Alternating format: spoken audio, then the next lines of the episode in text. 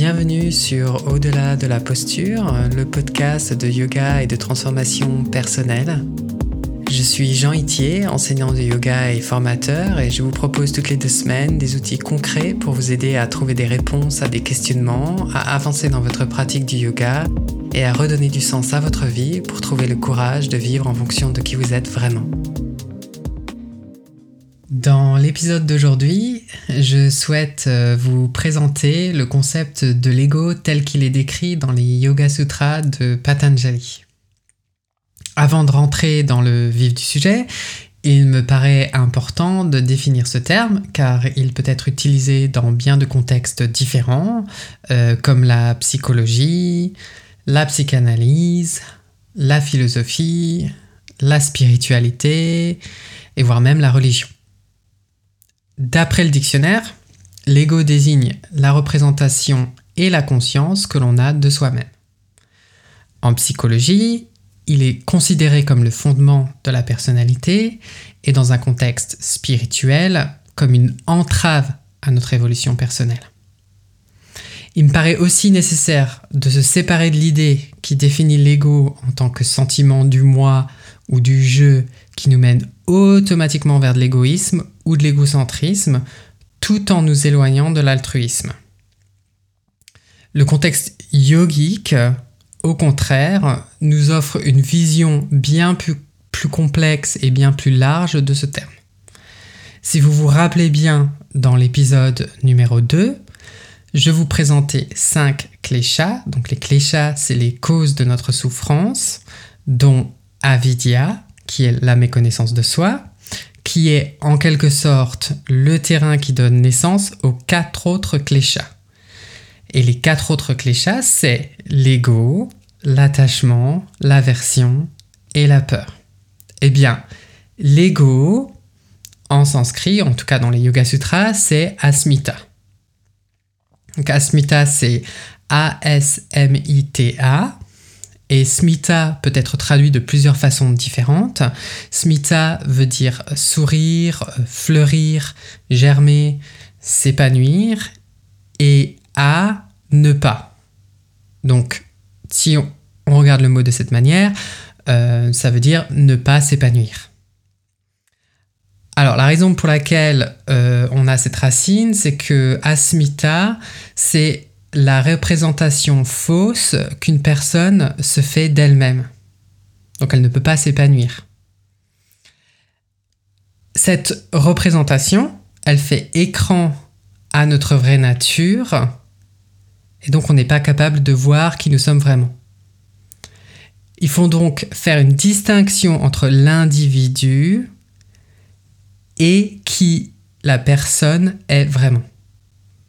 Pour reprendre ce que disait Sartre, l'ego n'est pas le propriétaire de la conscience, il en est l'objet. Donc si on prend cette idée de, Sartre, euh, Asmita est plus considéré comme un instrument de perception au service de notre vraie nature. Ne pas être conscient de ça, c'est une confusion identitaire qui prive euh, les personnes qui en sont prisonnières d'une vraie liberté de conscience et ça les enchaîne à des conditionnements, à des schémas de pensée qui euh, inéluctablement vont les mener à la, souffrance. Asmita nous donne donc une impression de, de permanence, nous donne l'illusion d'un centre solide auquel nous pouvons nous accrocher, alors que en réalité, il est soumis à un processus temporel de naissance, de mort et de renaissance. Patanjali définit nos outils de perception comme nos pensées, nos émotions et nos sens, et c'est à travers ces derniers que nous allons interpréter ce qui nous arrive.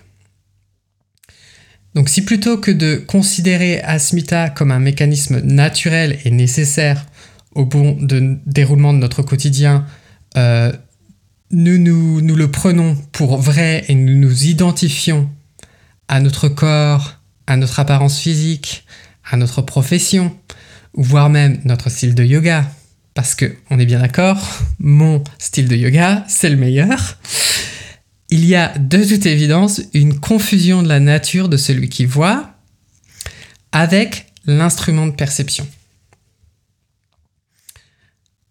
Je pense qu'il est important de souligner que, Asmita nous est donc notre ego, donc cet outil de perception, nous est nécessaire pour faire face au monde qui nous entoure et pour jouer les rôles différents euh, que nous avons dans notre vie et qui sont essentiels euh, au bon déroulement de notre quotidien.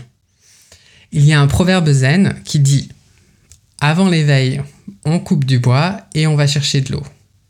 Après l'éveil, on coupe du bois et on va chercher de l'eau. Donc, si on comprend bien ce proverbe, l'état d'éveil n'est pas du tout lié à un changement extérieur, mais à un changement de vision interne qui ensuite change notre façon de nous relier au monde. Donc en quelque sorte, nos circonstances peuvent rester les mêmes, et comme nous ne sommes pas identifiés à nos pensées ou à nos émotions ou à notre corps, nous ne sommes plus affectés par ce qui nous arrive. Donc Asmita n'est pas un problème en soi. D'ailleurs, euh, dans leur livre euh, Embodying the Yoga Sutras, euh, qui veut dire incarner les, Yoga Sutras pour ceux qui ne parlent pas anglais. Donc c'est le livre de Ranju Roy et David Charlton. Et il nous présente une distinction entre deux formes d'asmita. Il y a asmita rupa et asmita klesha. Et asmita rupa, ça veut dire le sentiment d'être soi. Et donc c'est seulement quand, ce sentiment devient une fausse identité, devient un klesha, que nous souffrons. Donc vous voyez bien que tout ça, ça n'a rien à voir avec euh, de l'égoïsme ou de l'égocentrisme. Alors comment faire pour ne pas confondre ego et notre vraie nature? Il est tout d'abord bon de se rappeler que le yoga est notre capacité à nous relier à un objet de manière exclusive et de maintenir ce lien. Donc à partir de ce lien, nous pouvons choisir notre objet de concentration, notre objet de méditation et faire le choix délibéré de nous relier à nous-mêmes, aux autres ou au monde. Selon moi, les trois grands problèmes auxquels nous faisons face euh, dans notre vie, c'est l'acceptation de soi, nos attentes envers les autres et nos exigences par rapport à la vie. Par exemple, nous croyons que nous devons être euh, euh, reconnus par les autres pour avoir une bonne estime de nous-mêmes. Alors, il est tout à fait naturel de se soucier de ce que, de ce que pensent les autres, mais euh, cela ne représente que des opinions subjectives et il y en a autant qu'il y a de personnes. Si nous ne prenons pas conscience du fait que, que c'est nous qui avons le dernier mot à notre sujet, nous finissons par placer euh, des attentes irréalistes envers nous-mêmes. Euh, nous sommes constamment préoccupés parce que les autres pensent de nous.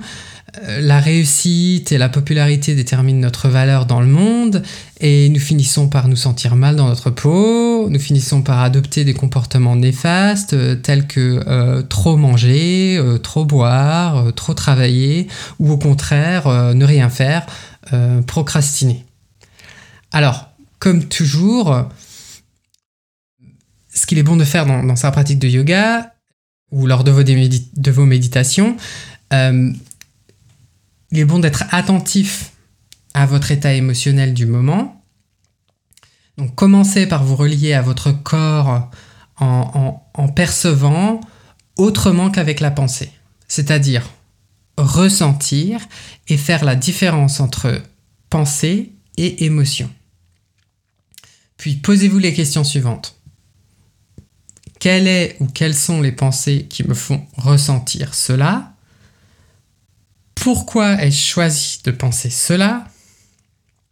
Est-ce que cette pensée est utile? Donc c'est-à-dire est-ce qu'elle crée une émotion favorable à mon évolution personnelle? Rappelez-vous aussi qu'il est facile d'avoir une opinion négative de ce que nous pensons donc pour éviter d'en rajouter une couche, on accueille ce qui est dans la bienveillance, dans l'ouverture et dans le non-jugement. Devenir conscient de sa relation à soi est la première étape pour se libérer de nos conditionnements, de nos croyances et de nos schémas de pensée. Je vous invite à pratiquer de cette manière et laissez-moi un commentaire pour me faire part de votre expérience personnelle. Bonne pratique et à dans deux semaines. Pour ne manquer aucun épisode, abonnez-vous à la plateforme de votre choix, n'hésitez pas à laisser un avis et à le partager. Inscrivez-vous sur yogatherapie.fr, donc yogathérapie c'est en un mot et au pluriel, pour recevoir par email des méditations et des pratiques guidées gratuitement. Si vous souhaitez aller plus loin dans votre pratique personnelle, j'ai créé un programme d'accompagnement en ligne pour les personnes qui souhaitent progresser dans leur pratique du yoga sans pour autant vouloir devenir enseignant. Si vous êtes plutôt intéressé euh, par l'enseignement du yoga, je propose aussi une formation présentielle en Alsace et vous retrouverez tous les détails sur mon site yogatherapie.fr.